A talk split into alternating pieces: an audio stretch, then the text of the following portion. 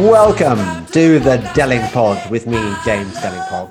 And I know I always say I'm excited about this week's special guest, but I really am because this week's special guest is very special to me. His name is Ray Perrin, Dr. Ray Perrin. And Ray is one of the, the people who has genuinely, genuinely improved my life. Um, a lot of you will know that I suffered from Lyme disease for many years. And Ray, Ray and his his Perrin technique, you've really helped sort me out, Ray. I mean, thank you, thank you. For, I, I, I, if I could, if I could illustrate or, or express the difference between when I first came to see you and now, my life has. Been, I, I, I don't even think about Lyme disease anymore. It's it, it's not an issue in my life. And I know, I know Lyme well, disease is not your speciality, yeah. but but nevertheless, it's a byproduct of what you do, isn't it? Yeah, absolutely. Well, it's it, it's wonderful to see you, James, uh, and to hear you. You know, I always say to my patients when they improve, I always say, I wish I wish we had a video of you when you first came and, and you're here now. But we don't do that in clinic, obviously. Ethics uh, dictates we don't video all our patients. But it would be great to be able to see before and afterwards. And, um, you know, I remember when you first came and you, and, uh, and your friends and your, uh, your the people who watch your blog will probably know what you were like uh, uh, when when you had the, the illness quite badly. And looking at you now, you look you look uh, in a much better state of health you know, uh, bright-eyed and bushy-tailed, as we call it. Yeah, the the only the only thing I have to go on about how bad it was, I did make a a health diary at one point. I mean, I'm very I'm very very poor at keeping diaries. I, I, I wish I could because the last year would have been brilliant, but I did. I did keep a health diary, and there were so many symptoms because as you know, the Lyme disease is known as the great imitator, and it hmm. imitates all number of of disease, other diseases, which is why it's so hard to diagnose and why people don't know they've got it for a long time, and why they go to their their GP and their and and the the GP probably writes in his notes hypochondriac or, or worried well because he can't get to the bottom of these myriad complaints, and I just one of the one of the dominant ones i think this is the characteristic problem of people with lyme disease is brain fog and yeah. i think you almost need to have experienced brain fog to be able to, to to know what it is but it's like your brain is just like made of marshmallows or sludge and it, everything slows down i don't get yeah. that anymore Right. I have one of my patients calls it a fuggy brain, which is a combination of of foggy and something else. so, and uh, I think that's the best way of uh, yeah, best way. I mean, it really is. I mean, brain fog. People will probably wonder what I, am an osteopath and a neuroscientist. Hmm. I'm not an immunologist, and I'm not a specialist in, in infectious diseases. So, what am I treating a Lyme disease, and how do I do it? Good question. I suppose that's that's what probably you're going to ask.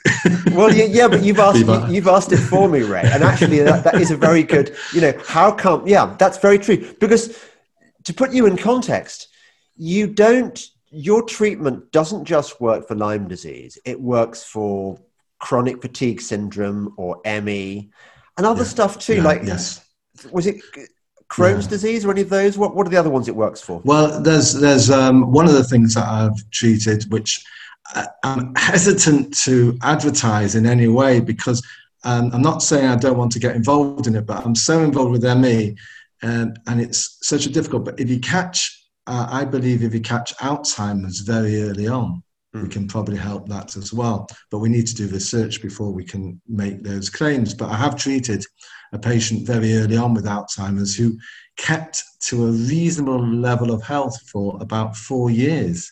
Um, he wasn't going, in fact, every month he came to me for treatment and he said he's had the best month yet.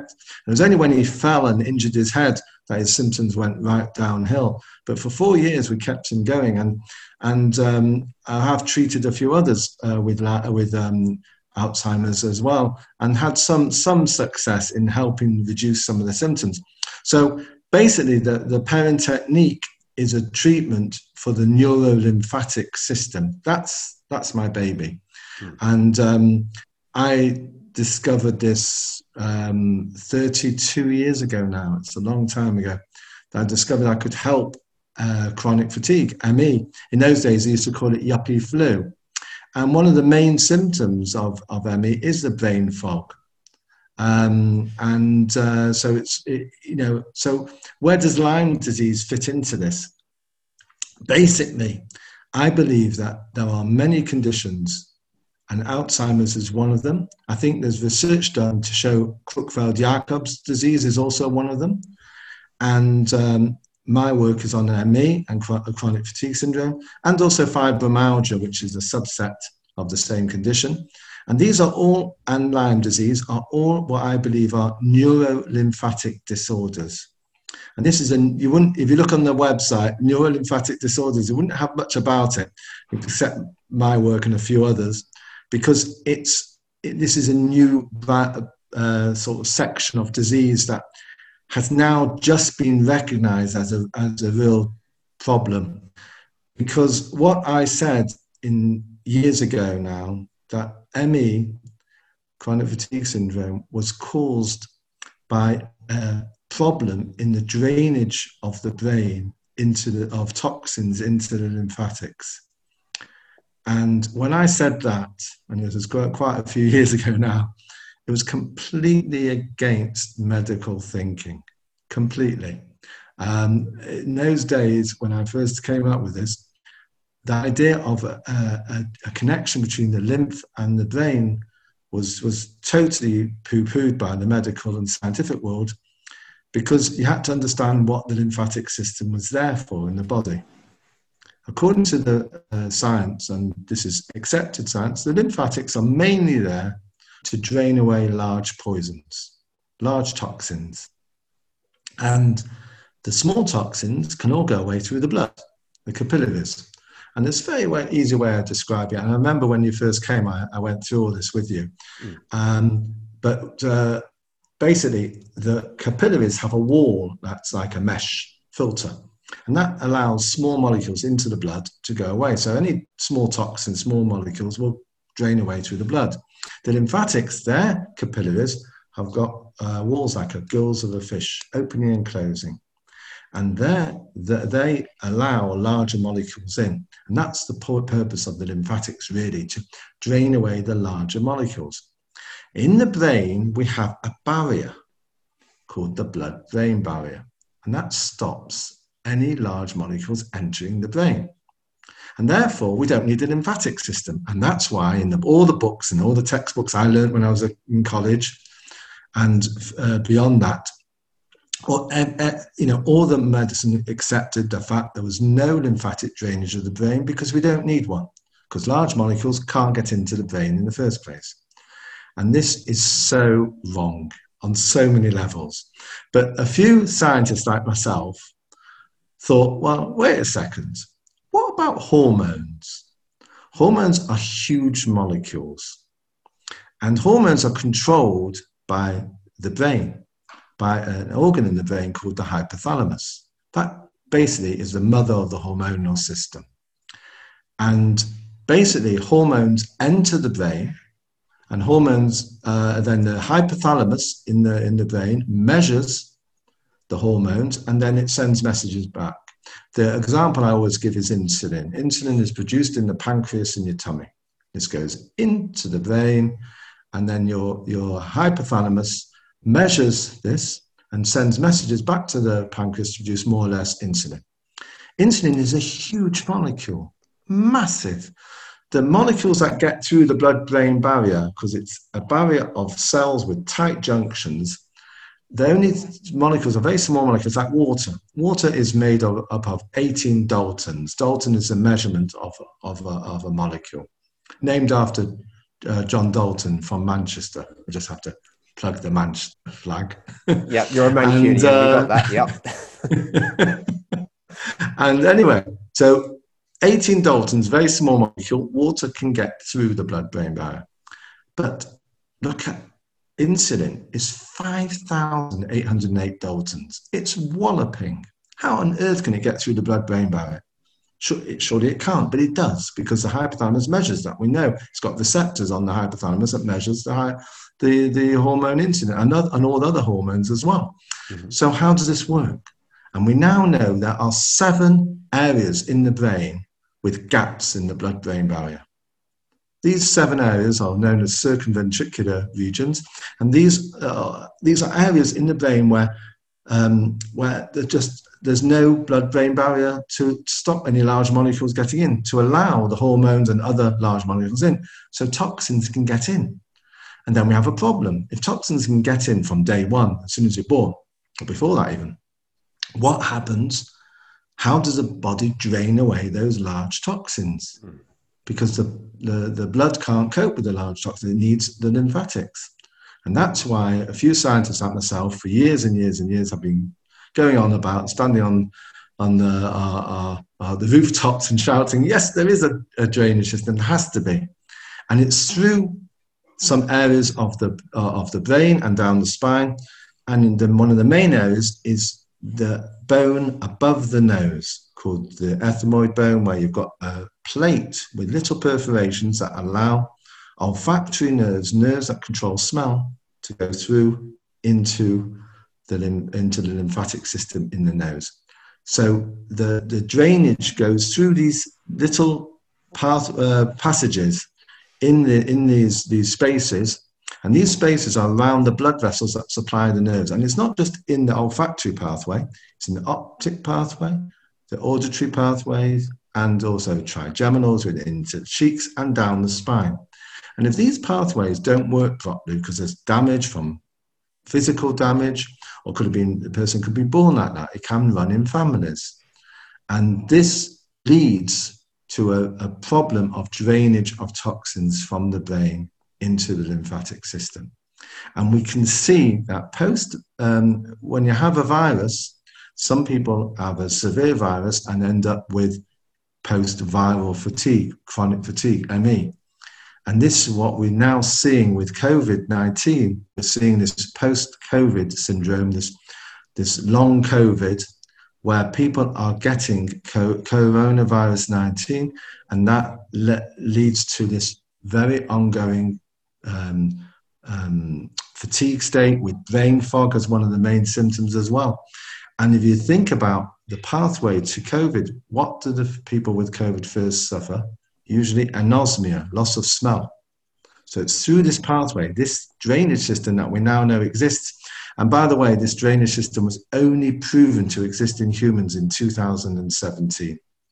So it's only four years ago they finally did scans on humans showing that there's, there's a, a lymphatic drainage system of the brain.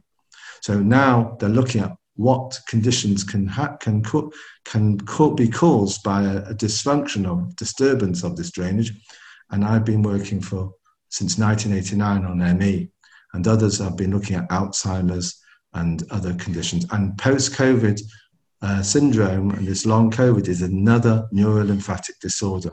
And you can see that they have loss of smell affecting this pathway, and then it goes into the brain and affects the hypothalamus. And in the hypothalamus, there's a little nucleus that is con- uh, that controls fever. So when that gets affected by the toxins, by these cytokines, you know, everybody now knows about the science I've been working for years. Cytokine storm, you hear? Yes. Viral load. And these cytokines are inflammatory toxins that go into the brain. They don't have to be inflammatory. Some of them are non inflammatory, but they still damage the brain if there's too much of them. And they stay lingering in the brain. And this is what causes post viral fatigue. And this has been proven that the cytokines cause this for most patients who've had a virus and end up with ME. By work by, in America in Stanford University, they found 17 cytokines stuck in the brain with ME. And there's Alabama University as well done research. There's a, a Professor Jarred Younger, who's a neuro, neuroscientist who does work with, with ME. And this has been proven. So we knew that this was going to happen but with, um, with, that, with coronavirus, that there'll be the same thing. And we're now seeing this epidemic of long COVID around the, the world. And the Perrin technique is helping this. Some of my practitioners are having really good results with helping the long COVID. Yes. And likewise, and this, and it, sorry, Sorry, I just, this gets back to what we started with, talking mm. about Lyme disease. Lyme disease is caused by the bacteria Borrelia. And you get Borrelia burgdorferi, which is the, the, the, the, the classification, um, uh, Burgdorferi. I never know how to say Burgdorferi, I think it's. Sounds about Borrelia. right. Burgdorferi, yeah. and Burgdorferi, yeah. Uh, and Borrelia is a bacteria that that comes from being bitten by usually by a tick, mm. by a, and a, most commonly a deer tick, and the the the the, the parasite that uh, from the tick, uh, what happens is that the tick uh, sucks some of the blood. And, and this bacteria goes into the blood of, of the patients, but it can end up in the brain. And this is the key. When it ends, when these bacteria end up in the brain, it causes a, an inflammatory reaction and damage of the brain itself. And that's known as neuroborreliosis. And it's when people don't have this drainage to drain away the, the, the borrelia that end up with, with what we call Lyme disease, which is this neuroborreliosis, with very severe. Because a lot of people can be bitten by a tick and not end up with anything. Exactly. They don't have to get the borrelia. And when people get the Borrelia, they don't have to get the neuroborreliosis. So they get the they get the rash, they get the famous bullseye rash, and then they feel fine. They maybe need a bit of antibiotics, doxycycline by the doctor, and within a few weeks they're fine, yeah. no problem. And sometimes no symptoms at all. But the ones that end up is the ones that drainage doesn't work in the first place. So when the toxins go into the brain, they, they just build up. And this drainage is a two-way two-way affair and it's affected by the lymphatics and if the lymphatics pumping the wrong way which happens when there's lots of poisons in the hypothalamus which is a major control of the nervous system of the autonomic nervous system. And it's the autonomic nervous system specifically the sympathetic nerves that control the lymphatics. So if the lymph pumps the wrong way which is what i've discovered with me and with Lyme's it pumps all the toxins back into the brain, pumping the the in this case with, with Lyme's the Borrelia, not, not it's not coming out, it's going back in, and more and more Borrelia will co- go into the brain and st- stay in the brain and cause all the damage in these cytokines. Cause with with uh, with COVID, this causes the same thing within the brain as people with long COVID. So this is what causes this brain fog because the hypothalamus and the frontal area are very close to this is where the prefrontal cortex of your brain yeah. is a part is the pathway from the nose into the hypothalamus and you go through this whole area which causes your, your, your thoughts to go completely chaotic because it's where the center of thought in your brain is this area and that's why you get this brain fog that's that's a very good long answer. Um, uh, very long answer. Very long answer. Hopefully, no, people have followed it, but they should play it again if they haven't, Ray. Because there's something I want to make clear. This is not some kind of special James Delingpole podcast for people only with Lyme disease. This what you're saying applies equally to people with so-called long COVID, which I think is a fancy name for the, the standard post-viral syndrome, which you get after flu, after every similar thing like that. It's not, yeah, it's not yeah, some yeah. unique phenomenon that has arisen out of COVID-19. It's, it's normal. It's normal for those, you know, those unlucky to, to get this, this post-viral fatigue. It applies across the board in the same way, it applies to people who've got ME and chronic fatigue syndrome, to people who've got fibromyalgia. It's all a function of a, a malfunctioning limbic and lymphatic system, isn't it? Yes. Yes.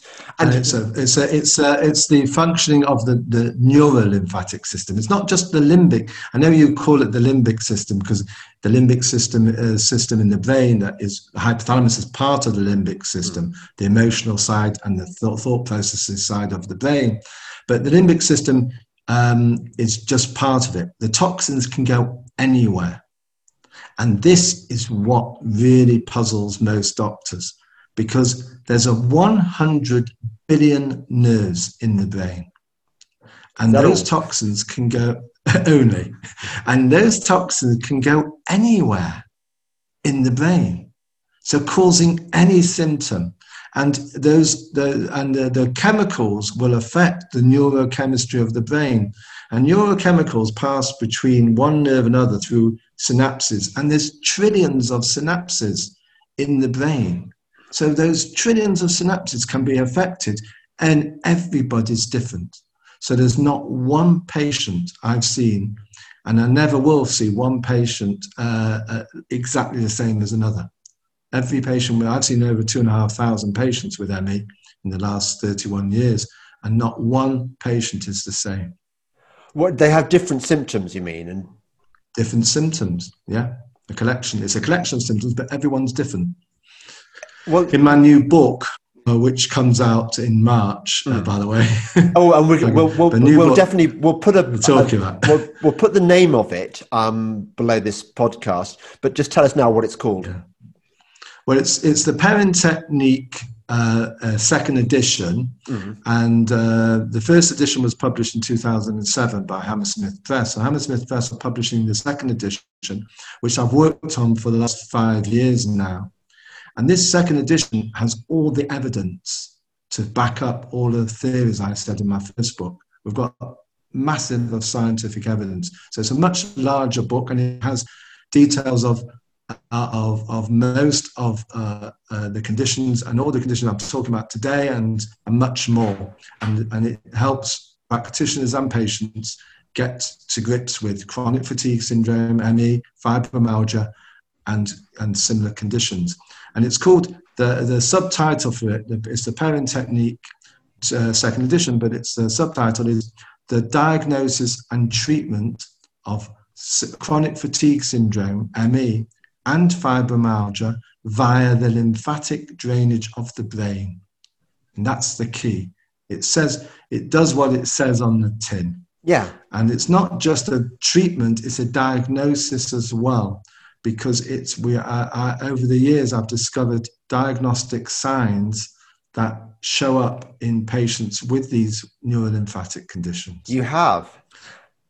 I, I've spot. I mean, on me they're obvious you know, because um, part of the treatment is uh, uh what you call effleurage, which is daily yeah. sort of massaging, isn't it? Down the neck and and up the chest and so, and so on. You've got to do this to help get the get the, the lymphs draining properly. And yeah. there are these things that you see under the skin, like little white maggots. Now, presumably, are these peculiar to people who've got these got this condition? Yes. I mean, do, well, do normal people not yeah. have them? No, no. these are megalymphatics that you can feel and sometimes see under the skin. Yeah. And what they're, they're varicose megalymphatics, as a name given to them. They were originally discovered by Professor John Kinmonth, who was a professor of anatomy and surgery at the, at the um, St Thomas's Hospital and Guy's Hospital in London. And Kinmonth discovered this, but he, as a surgeon, in, in, and he wrote a big book on the lymphatics years ago in the 1990s 1970. And his work was never accepted fully because you could never prove these. these uh, he talked about these varicose lymphatics, but could never prove their existence beyond doubt. And I took a photo, which is in the book. Um, I took a photo of varicose megalymphatics. Now, what they are, basically, lymph, lymph vessels are little beaded vessels, very, very small vessels. And the ones next to the skin are so small, you can never see them. And the lymph fluid is colorless, so it's even harder to see them. However, with ME patients, chronic fatigue patients, and patients with Lyme's and long COVID, they have this backflow of lymph because the lymph controlled by sympathetic nerves goes wrong. So there's a backflow. It pushes against the normal lymph. So these beads become bigger and bigger and bigger. And eventually they come to a size in some patients not just you can feel them, you can see them. But it's very rare to see them, but you can feel them just beneath the surface. And you can't, the reason why you can't see them so easily is because it's the lymph is colorless. It's not like blood. So they're like varicose veins, but they're colorless. So right. they'll have the same color as the skin tone. And this is what we see always, or, or, or uh, we not see, but we feel always in the chest because this is the main drainage of the lymph in the body, just underneath the collarbone. And if there's a backflow, the first port of call will be the chest. So I said that the hormonal link between uh, on the, for the hypothalamus is the reason why women get ME much more than men. It's the reason why women get fibromyalgia more than men. And I'm not sure about Lyme disease, though if it's more with women than men. I'm not sure about that. Uh, to, uh, that we'll have to look at. But the one thing definitely is that this this this um, hormonal link between women's hormones obviously are much more changeable than men. That affects the hypothalamus, and this is one of the main reasons why women affect uh, ME and Lyme and uh, fibromyalgia more than men. And then it's the chest as well. The backflow of the lymph goes into the breast tissue, and there's much more lymphatics congestion in women than men. So this is one of the second reasons why you have a high number of women getting fibromyalgia and ME uh, compared to men. And also, long COVID, it's very interesting. Long COVID is the same. Sorry, sorry, because COVID affects men more severe. COVID 19 is hitting men more than women, which is yeah. interesting. It's hit, it, but the long COVID is hitting women more than men. And that's, it, it doesn't seem to follow. But uh, so women are struggling to cope after they've been hit by the virus. And that, again, is the same reason why women get ME and fibromyalgia more because of this hormonal link and because of this backflow of lymph. You've also women You've also mentioned to me before that you're more likely to suffer this problem if you're a firstborn and if you or if you had an athletic youth. Yeah this is it. And this is, comes back to the osteopathic principle of, of the cranial rhythm. The cranial rhythm is something we feel osteopaths feel the head and a lot of uh, people, including uh, members of the royal family, I believe, have, have had cranial osteopathy over the years. And cranial is actually a very interesting um, technique to stimulate the, the fluids of the brain. And it's a technique that's been, uh, been used over 100 years. And I wrote a seminal paper in 2007 on it that was published in the American Journal of Osteopathic Medicine, the, the, the Journal of Osteopathic Association of America. And this, this paper showed that the drainage of the brain into lymphatics is this cranial rhythm. And it's very easily explained. A lot of, lot of doctors and even some osteopaths are very dubious when you talk about the cranial side of things. Cranial rhythm, this rhythm we feel, is around a 7, 8 to 12 beats a minute.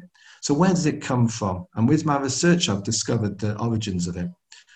Cerebrospinal fluid in the brain, the fluid in the brain is produced by the blood and goes back to the blood. So we know any neuroscientist, any neurologist, anybody who does neuro, neuroradi, uh, neuroradiography and looks at the brain will know that the, the, the, the amount of the rhythm within the brain of fluid is the same as a heart rate. It's produced by the blood and goes back to the heart, uh, blood. So it's 50 to 100 beats a minute within the brain. But now we know there's this drainage pathway from the brain and from the spinal cord as well into the lymphatics. And the lymph has a pump mechanism pumped by the sympathetic nerves that pump the main duct of the lymph, the thoracic duct, and other parts at a rate of around four beats a minute. This was discovered by this Professor John Kinmonth I mentioned earlier.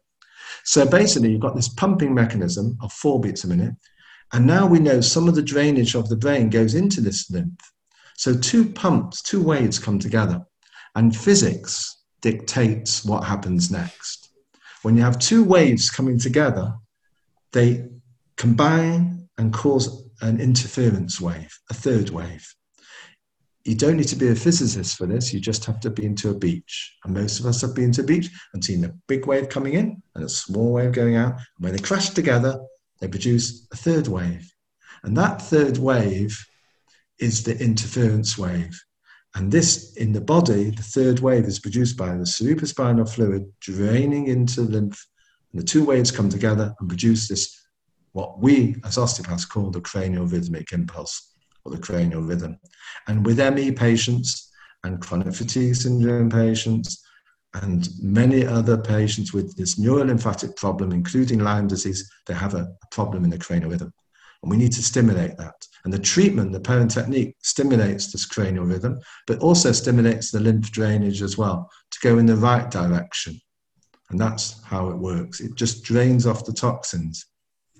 So I can I can vouch personally for, for this technique, and you haven't you haven't paid me or anything like that. I just it's nice to see you again actually because I haven't seen you for about what a year no, or so. No, no, a year. Unfortunately, with COVID, it's it's uh, kept my travel to the bare minimum and staying in Manchester at the moment. I will come back down south eventually. Don't worry. So, um, but I think people will be wondering. Well, hang on a second.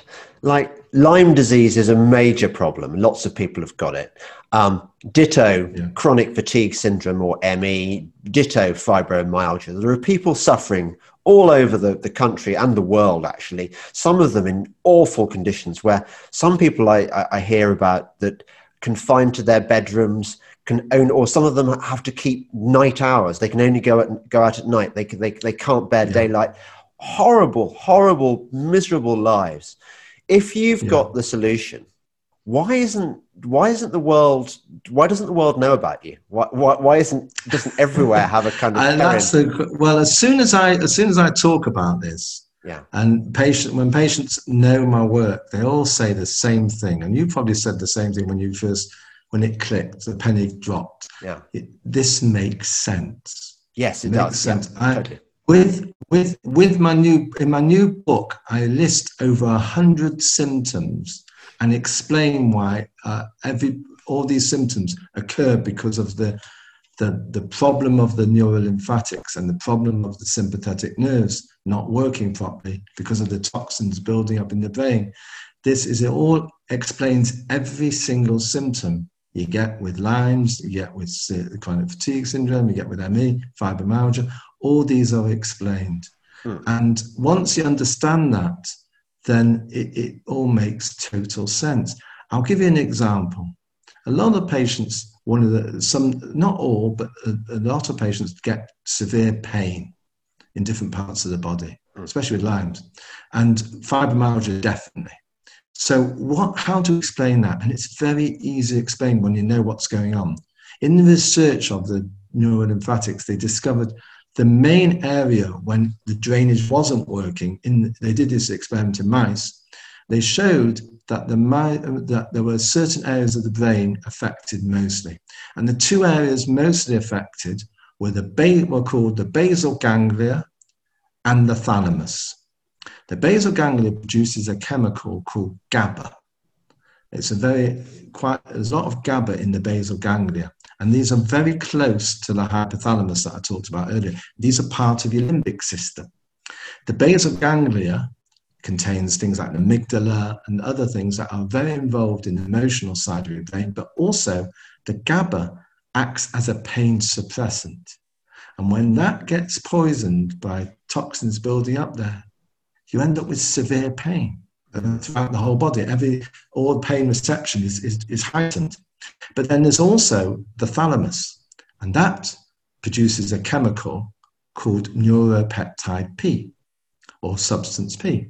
And that is actually produces more pain. And when that gets irritated by toxins, you get more pain from that. So there's two areas, the two main areas in the brain affecting pain stimulation and pain, pain um, uh, sensation really, centralized pain, are affected by the toxins not draining out. And this was shown all the years in 2012 by, by Jeff Iliff and his co- cohorts in Rochester University. So they discovered this then. And this, this proves what's happening with, with, uh, with the brain of people with fibromyalgia, why they get such severe pain. And this is the same with with uh, you get pain with ME and pain with with uh, Lyme disease, severe pain, and this is this is why you get this. So when you look at this this drainage system not working, it explains everything that's going on. That's that's a very good um, uh, a medical explanation of of, of, of a yeah a common symptom of, of ME and, and and Lyme and so on. Um, you sound very plausible, but I can say I, I just know that there are going to be some people who are going to be saying toxins. that sounds like really new age. That sounds sounds sounds like dangerously close to colonic irrigation and the kind of new age stuff that I'm suspicious mm. of because I believe in you know whatever. Um, so when we're talking about toxins, we're okay. So you've given an example, cytokines, which are, are what sort of yeah. protein lumps? Well, cytokines are large protein molecules that, that are in the body. They're, people might have heard of them anyway. Interleukins, interferons. People have had cancer therapy, have had chemotherapy. They often use cytokines. And what are the, what are these cytokines? They don't kill the virus. Cytokines. What do they do? These are basically signaling molecules.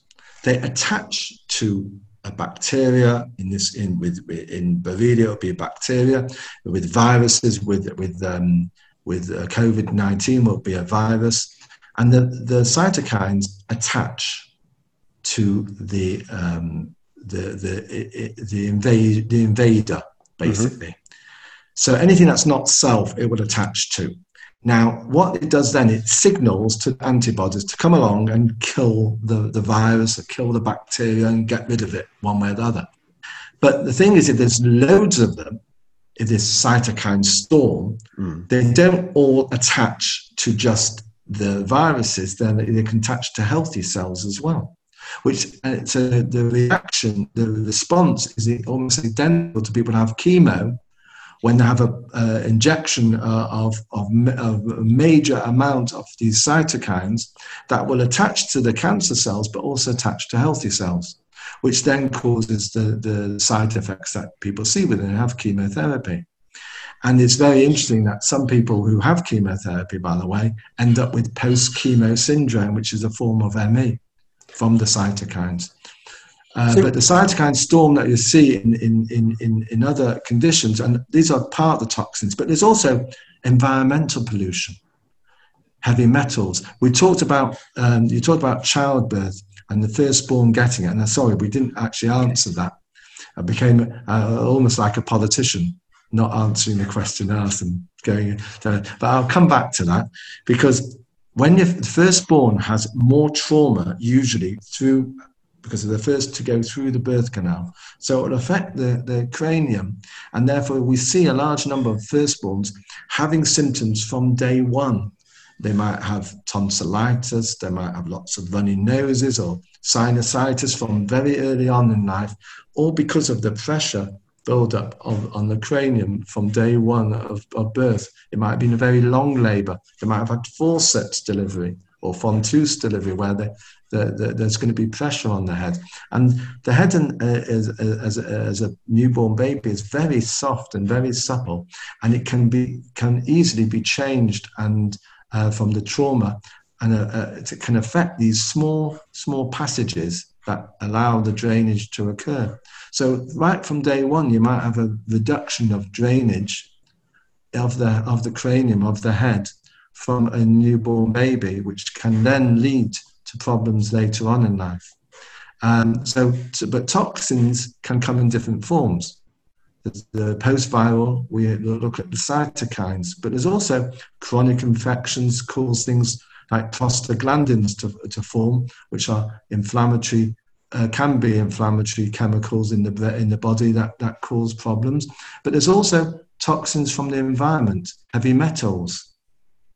There's a um, years ago there was a big big hoo-ha about vaccines. Now it's a bit better, but the vaccines years ago contained thimerosal, a lot of them, as a preservative, which was a heavy metal, which was mercury. So inject mercury-based into a, a, a, chemical as vaccines. Now they've taken away thimerosal, thank God, uh, but there's still you know other uh, other sources of, of mercury in the body that um, when dentists put amalgam fillings in that could be uh, a toxin that, that some people just don't get well to. So there's a, there's a lot of um, lot of toxins in the environment. I mean there's thousands upon thousands of chemicals let let loose every second of every day by chemical firms around the world. And many of them are toxic to the body so there's a the, the environment, unfortunately, isn't the best place. But we also have stress, and now we're under massive stress with this with this COVID 19. And anybody says they're not stressed is, is in a different planet. Um, but um, this stress, stress is the biggest cause of neuroinflammation. It's the biggest cause of neurotoxicity. So, so inflammation builds up because of the stress. So cytokines can be triggered by stress alone. So it's a combination of different factors: stress, physical stress, physical uh, injury. It can cause inflammation. So if had somebody's had a trauma on their head or trauma in the spine, that can cause it as well. Yeah. So lots of different causes of toxicity. Yeah. So it, there are unlucky people out there and I'm one of them. Yeah. Um, people, it, it's it's a structural problem, isn't it? It's ultimately about is your system functioning or, or well or not as it's meant to. Yes. And if you're unlucky yes. like me, for whatever reason, I'm a, I'm a firstborn. I took lots of exercise when I was was was young, so which, which could have caused damage. I've lots lots of factors which make me more likely to be susceptible to this kind of thing. Yeah. Um, would it be right to infer from that that, for example, with with coronavirus or or, or, or flu, if, if if if this this system is not working properly, that you are more likely to suffer badly from the uh, from the, the the, the viral problem, or or is is it is it just the post viral area where it's going to be problematic, and before then I mean, are you are you more susceptible to, to, cytokine storms and the damage they can do if you've got this problem, or, or is, does that not come into it? Yes, absolutely right, James. In in every way, this is what we're trying to say. You know, lots of people get viruses. You know, the, years ago they used to call um, uh, they used to think it was Epstein-Barr virus, uh, glandular fever, that led to ME. Now, glandular fever is, a virus, Epstein-Barr virus, that, that, targets the lymphatic system. So it's, it's like a lymphatic virus. And therefore, patients who got, got that's why they call it glandular fever. So it, it, it affects the lymphatics, but most people get over it. I, I had uh, glandular fever and the doctor told me to rest for a few weeks and had to stop for a few weeks and then I eventually recovered and I was able to carry on as normal. Why didn't I get ME, post viral fatigue? Because my lymphatic drainage works. Yeah. Thank God. If it didn't work, I would have ended up with, with a buildup of poisons in the brain, toxins, cytokines after the uh, virus, and I wouldn't have recovered. And this is the thing. So patients who get this uh, the, this post viral and get the long COVID and get Lyme's, unfortunately, their drainage system doesn't work beforehand. We see this in families a lot. And I'm the only person in the world that says you can prevent these conditions in the first place because the physical signs are there before the symptoms start. So we can feel that the problem's there. We can feel the drainage system not working in the head. We can feel the lymphatic varicosities the backflow of lymph. And there's also sensitive points and tender points and spinal problems. We can feel all that. So sometimes in families, and uh, you might know yourself, in families, sometimes it, there's other people with very similar symptoms, and we can examine those people and catch it early enough to stop the major symptoms starting. So we do this with families who have ME and uh, chronic fatigue uh, and fibromyalgia all the time. We see members of their families, children, and just check them out. And sometimes we find physical problems and we, we treat them there. And um, sometimes we don't, and the person's fine. The trouble is, we can never prove that we can prevent this because the person doesn't get ill. yeah, yeah. it's a it's a no-win situation. So, but the thing is, we know that the physical signs change. We can see them changing, and we can see the the, the general. We can feel the cranial flow working better.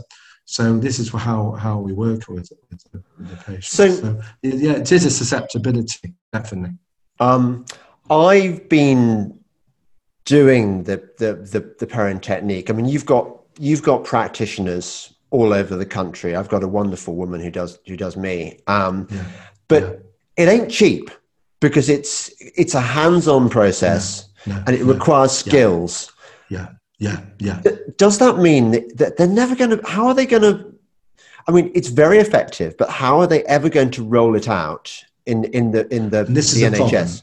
This this is a big, big problem we've got. And um, it's good you mentioned NHS because the reason why, you know, my, my professor, Jack Edwards, who was a professor I worked with right at the beginning of my research work in Self, at the University of Salford, he said to me, when we, when we published our first results showing that the treatment did help ME patients, it was completely washed, uh, thrown away by the scientific world because he said it wasn't done in the right way. And uh, even though uh, they, they, just hoped that I would probably be unsuccessful. And we showed a 40% improvement in the patients compared to minus one of, of the control group.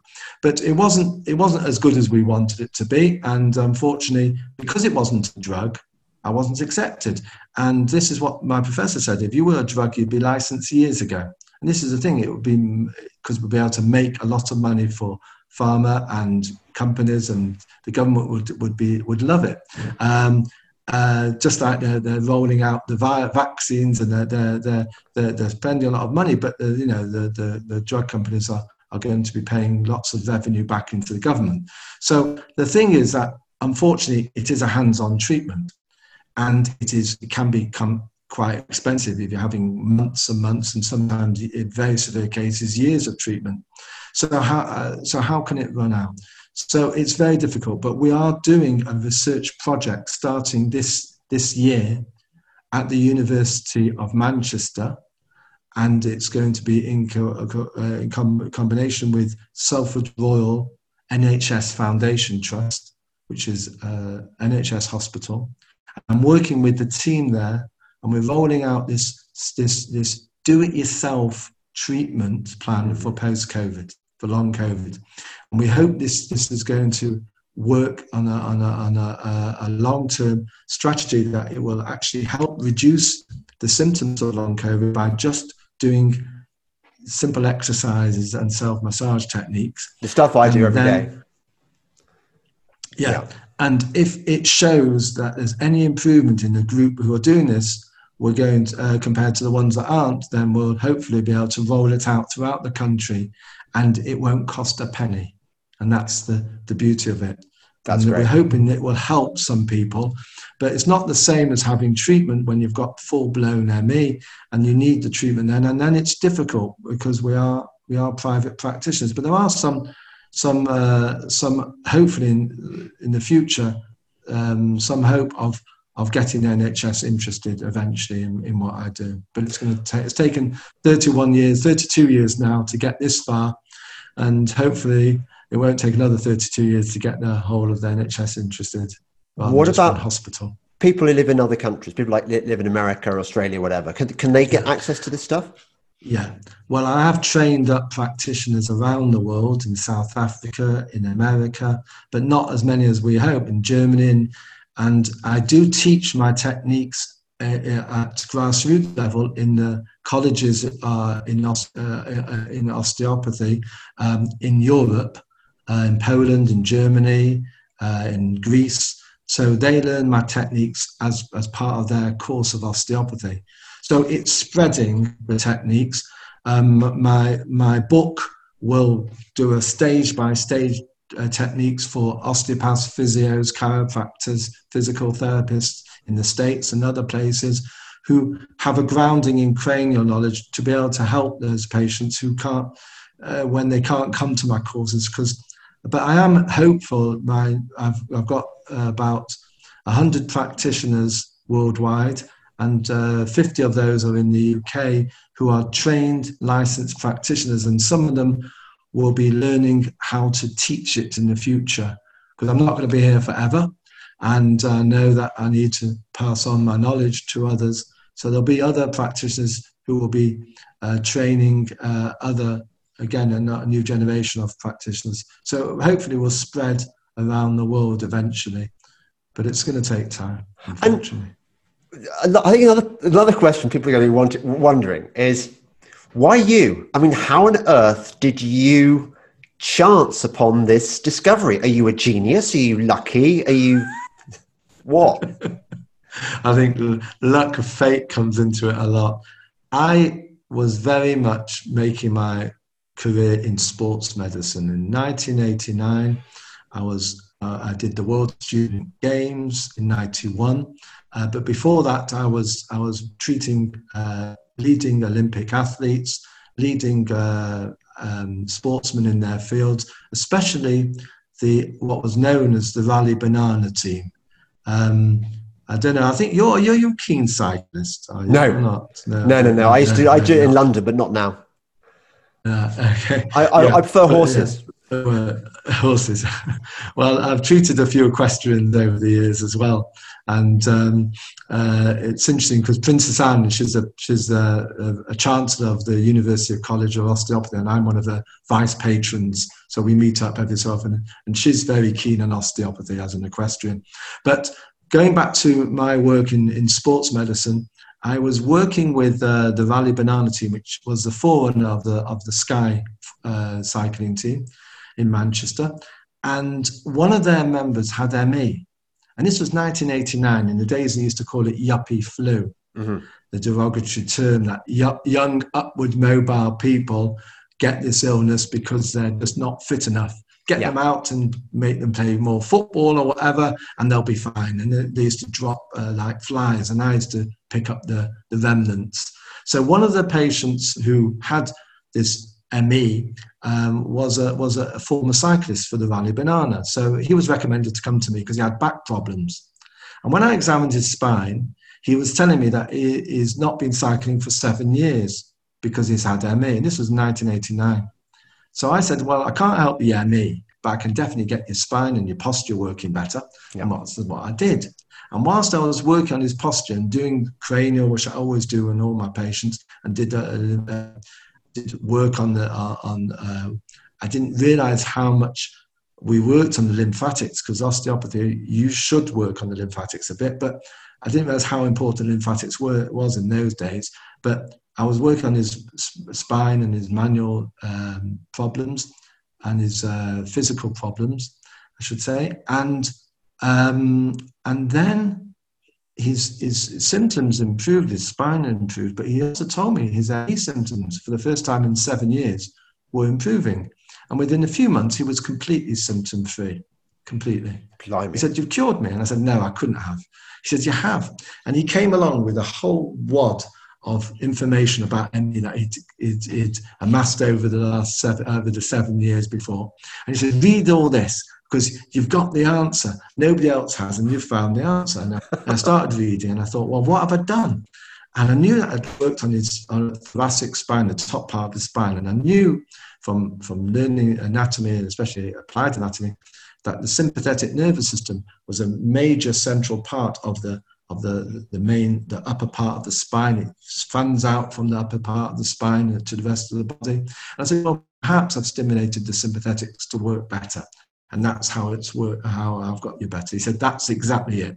And I started noticing other patients who came in who had similar symptoms to him, so probably had ME without being diagnosed, and they all had physical problems on the spine, very similar.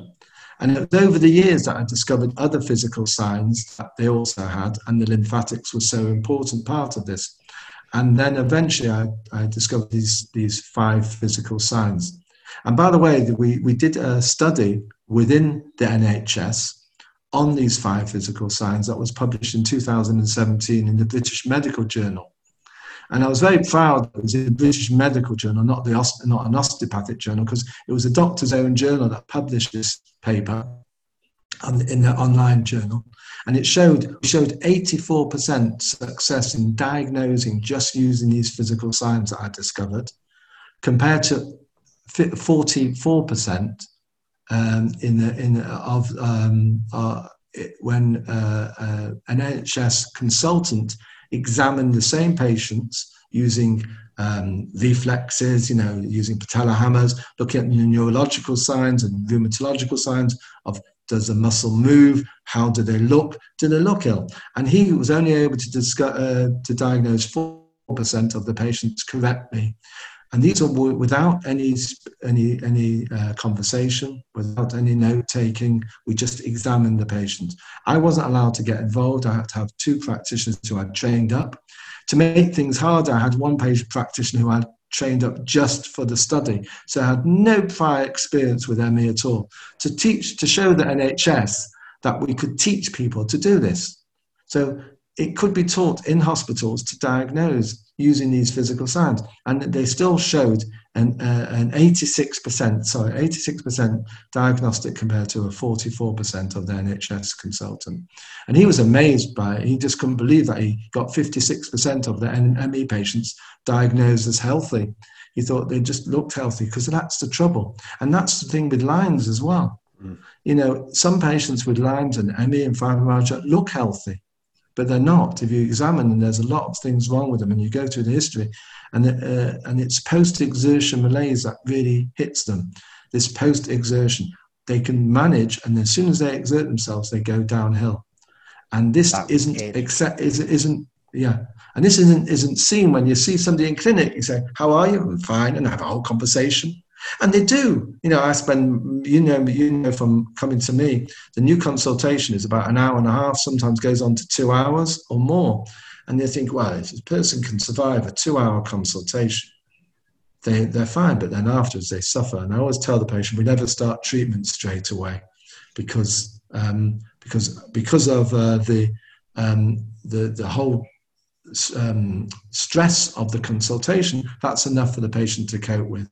But my basic golden rule, and this is what I talk about in my new book a lot, is ME patients, fibromyalgia patients, and also Lyme's as well. To treat it, you have to look at like a jigsaw puzzle. You get the corners first. When you make a jigsaw puzzle, the best thing to do is get the corners first. So, what are the cornerstones for treatment? And they're very simple rest, so, not to push yourself, but rest. Relaxation, which is different to rest, because you can rest and be as stressed as anything mentally, but you want to rest and relax at the same time. Chillax, as they call it. And then also, also, if you can't, if you're under stress, some people have got a very stressful life and they're resting, but they're still not relaxing and they can't relax. So then they should meditate um, mindfulness, thinking of the present, not thinking of the past or the future, concentrate on some good that's happening now. And that's so important. And then the most important thing, and the thing that I started in 1989, which was completely against the trend at the time when it was yuppie flu, was pacing. Pacing, uh, I was literally the first person in the world to say you should pace. Everybody else was saying push, push, push, and I was saying no, you have to pace half of what you feel capable of doing. And this is pacing. So 50% rule, I tell patients, you know yourself, I told you this, it's very difficult for people with a busy life. Well, it's, it's very difficult, particularly because you remember I was, I was recommended to you by the youngest female British Airways pilot. Uh, and it seems to me, uh, you mentioned this before, that you get a disproportionate number of people who, who would be called A types, really physically active people, which is why it's so cruel that it strikes. It's it the strikes the illness. ME is the cruelest, yeah. ME, fibromyalgia, Lyme's are so cruel because it hits the most active. Because the, they're, and this is because they've overloaded their body for so long, so they've built up the, the their, their drainage system doesn't work and they're pushing themselves to the very limits and then suddenly wham and by the way ray straw. i have a confession yeah. to make uh, which you know is well you probably know because i bet you hear it from other patients too i quite often ignored your rule and i'm sure it probably set back my treatment but now i mean for example i run about 25 miles a week um, wow. no. No problem at all. I don't get amazing. And, and and you've just reminded me because one forgets what it was like living with living with Lyme disease. That I used to go on a walk. I used to be capable of going on sort of long walks, you know, with my family or with friends. But what I got mm. afterwards was this exhaustion, like, lit- I mean, it felt being being bone tired. It felt a, a degree of exhaustion that I think normal people don't ever experience and it's it's that. Yeah. It's a, complete draining, and yeah. and it's hard when you're trying to push. And and the thing is, and this is very interesting because you know willpower. Everybody knows willpower can get you through anything.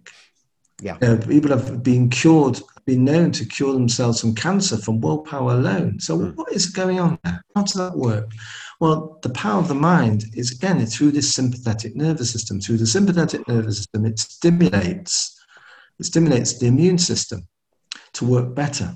So, by willpower, if you concentrate and push all your energies into into saying, "I'm going to beat this," then the sympathetic nervous system can kickstart your immune system and make you um, get rid of all sorts of illnesses. However, it's the sympathetic nervous system that's going wrong with ME because of this overloaded toxicity in this area of the brain that controls, that's the main control of the sympathetic nervous system.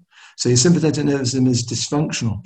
So the more you say, I'm going to beat this, the worse you get. That's, yes, that's this is so true. So true. This is the big problem. And this yeah. is the big problem with, with this. And that's why, that's why it's such, it's not the worst illness in the world, but it's the cruelest. When you have a problem in the drainage system of your brain, it, it hits usually very high achievers and uh, A-type uh, personalities, and it's the cruelest illness. I know myself because I'm, I'm like that. and um, uh, I always say I, I, joined Workaholics Anonymous many years ago, but the first meeting was cancelled because everybody was too busy to attend. Uh, so uh, I, am I'm, I'm, a, a, a, I'm a, just that's my nature. I'm yeah. push myself to the very limits all the time. And if I had ME, I, I, don't, know, I don't know how I'd you'd manage. Be, you'd be a terrible patient. Yeah. I'd be the worst patient ever. So I do appreciate that, but it, we know it's the way forward. And I said that this jigsaw puzzle, the the cornerstones are this this, and the, the, the then the next thing you do with the jigsaw puzzle is the border, and the border I feel is the Perrin technique itself, looking at the structure, getting the neurolymphatic system working. And how do we do that? And it goes back to a very simple. It's, again, it's all based on physics. When you push down the lymph down to the drainage points in the, behind below the collarbone and then push up you create a concertina effect. This drainage pushes into the, the pressure, builds up there, and then it goes into the bloodstream. And that creates the, the drainage. And then it, that creates another physical phenomenon called the siphon effect. And we all know if you've ever had a uh, fish tank when you were younger or have one now, if you're cleaning a fish tank out, you take a tube and you suck it up yep. and it drains off all the toxins. I know some people, uh, we always joke, some people, that's how they get their petrol, but we don't. um, but uh, so, so we, we, we, this siphon effect, how does it work? Well, once you've created negative pressure by building up this, top, uh, this, this pressure here, it pushes the fluid through. When you have a change of pressure from one fluid part to another, it creates this siphon effect, which then continues on this drainage. So the drainage continues down the brain, from the brain down into the lymphatics, through the nasal passages, into the drainage in there, and the same for up. So we do up and down, the back and the front, creating this, this um, concertina effect and this siphon effect eventually draining off all the toxins. And it takes time, as you know. It does. But once the drainage is working, once uh, then your, your health is returned. It's it's taken me it's taken me years, but I, yeah. I wouldn't have it. I mean, I'm so happy with what I'm so much better than I was, and and I. I'm really excited to make this this podcast with you, Ray, just because um, uh. I know that we're going to help there are so many people yeah. out there we're going to help and and, That's and if, it. yeah well the thing is yeah i mean it's true and it does uh, to be frank with you the problem started maybe from birth so for many many years the drainage wasn't working properly that's why it took forever some patients it only takes a few months. As my first patient, it only took a few months before he was symptom free. But it's not, not some people aren't all that lucky, and that's the jigsaw puzzle. So that's where the sea and the sky pieces. And some patients are 100 piece jigsaws, too bad. Some people are even less, 10 piece jigsaws. But some people are 1,000 piece jigsaws. I'm a 1,000 piece. And there are lots of, yeah. And that's a lot of complexities. And that's why it takes time. So if, if, if I have helped you, um, dear, dear viewer, listener, um, I'd really appreciate if you, if, well, I mean, regardless whether I help you or not, you can support me on my Patreon and my subscribe star. You can also uh, go to my website, delingpoleworld.com, and you can support me um, via PayPal or even Bitcoin if you like. Um, uh, it's greatly appreciated if you do get early access to my podcast.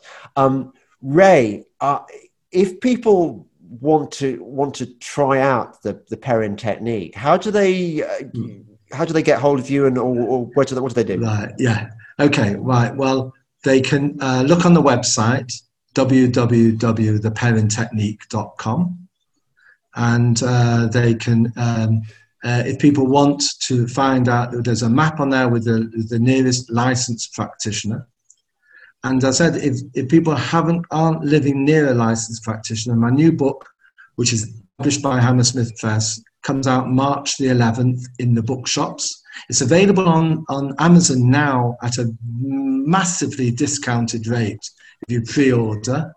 Um, so um, we'll get one sent to you, James, don't worry. um, so, but the, the thing is that um, I'll sign one for you. uh, but the, the, the, the Amazon uh, Prime is, uh, is offering amazing discounts for, for the, the book if you pre order. So that should be um, and that's if you pre-order before I think February the 19th. But then it's March 11th. It's going to be out in bookshops um, on on general sale. So um, if, there, if, there, if there's no practitioner on the Perrin website, um, if you want more information, they can go on info at theperrintechnique.com or info at theperrinclinic.com. We'll both get, uh, we'll be able to send information. But if you look on the map, you'll see the nearest practitioner to you. So hopefully that will help. Um, That's good. One and, more question uh, before I go. Uh, while while I've got you, yeah, because it's because it, because it's always great having having a, having a doctor or an expert on something to to ask questions to you. People who've got Lyme disease tend, in my experience, to get very obsessed about the the, the Borrelia spirochete and various co-infections, which clearly overload the system, and they become obsessed with this quest to destroy these these bacteria and viruses that, that, that, that have invaded their body. But it's not really those the viruses they're not really the thing you should be worrying about, are they? It's it's what how is it that they they they aren't really the issue in the end? Not so much. Um, can we just hold a second? There's a phone. The phone's going behind, and nobody's answering it. Go on, Should be. I don't know what, what's happening there. Just hold go, on one go second. On. Go, go on to your phone. But sorry. anyway, I, I can just say while you're waiting um, that it has made. I'm sorry about this. I don't know what's happened there. That's all right. Sorry about that. Okay, right. Yeah. sorry. So, what was the so, question again? Can well, you, it's it's. Can you edit this, or is this all just? No, it doesn't, uh, doesn't matter. People quite kind of like the uh, the the shambolic nature of it, but I, have sort of, I've sort of inferred from what you've told me um, that unless you treat Lyme disease very early, you, you, you, you, I mean, if you get get bitten by the tick and you get the telltale bullseye rash, you can whack it with yeah. with nasty antibiotics, which are going to screw up your yeah. your yeah. um your digestive system and and and, and stuff, but will probably zap the, spirochete, which is the which is the, the bacterium in, in in time. Yeah. But um, there comes a point, not what, maybe two or three months into it, where it ceases to become a, a sort of a, a, bacterial infection and becomes a, a, chronic immune disease problem. Is that right? Right. Yeah. There's a. The thing is, I mean, I'm not saying I'm, I'm not against antibiotics if necessary. So, if so, the the quickest way, if somebody's been bitten by a tick mm. and shows the bullseye rash, it's always good to get the back you know, kill the bacteria if you can straight away. But the thing is, and natural antibiotics are also very useful, but it's not just that. I mean, we do uh, we do advise patients to take a whole gamut of, excuse me, natural antibiotics.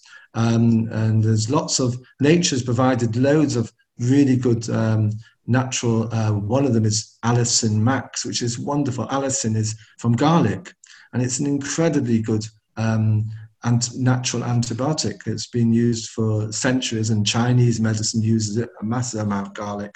So allicin does help, and there's lots of other things that are useful for uh, bacterial infections. However, it's you're right. It's not getting rid of the the problem will not go away by just killing the, the bug. And, um, you know, a lot of times people have antivirals or antibacterials for different infections. And dead bacteria, dead viruses still are toxic. You know, you can have a buildup of all sorts of rubbish, debris oh, that's yeah. still going to affect the body. And therefore, we need to drain these toxins away. And that's the job of the lymphatics. And if it's not working properly, you're going to, or it's working the wrong way, whatever drugs you put into your system, you're not going to beat the problem. So the key, as I said, that's where that's the middle part of the jigsaw puzzle. That's the different supplements, different uh, uh, different um, um, medicines, uh, different diets, um, all these things, and different maybe talk therapies as well. Some people might need those as well. But those are that's the the sea and the and, and the sky of the jigsaw puzzle. But you've got to get the basis. You've got to get cornerstones. You've got to pace. You've got to rest. Relax, meditate. You've got to get the structure working better, and you've got to get the neurolymphatic system working better. And that's the key to getting people better from this disorder, rather than just putting putting um, uh, elastoplast on it or just giving you a, a drug to to help reduce the symptoms but not actually cure it. Well, Ray, it's been great to have you on, and it's made a nice change from my kind of politics um, because there's so many things that have been bothering me in the world that I, I normally deal with in this podcast. This has been a, a, sort of like a holiday from all that. So thanks very much, and I really hope you can help lots of people because uh, you've helped well, me, and uh, I want to spread you, the word. James, it's yeah, well, thank you so much for this. I've really enjoyed it, and it's great seeing you. And hopefully, we'll, we'll meet up in person soon without masks on. Hopefully, yes, definitely in the future. Well, in my in case, definitely. Future, I don't. I won't wear the buggers, but. No, well, you should because it no, reduces the value. No, we're going to. No, we're not going to go there. We're totally not going to go there. That's it. Anyway, Ray, thank you so much. Uh, oh, That's great. Okay, God bless and okay. take care. And bye bye. See you soon. Bye bye. Bye bye. Bye bye.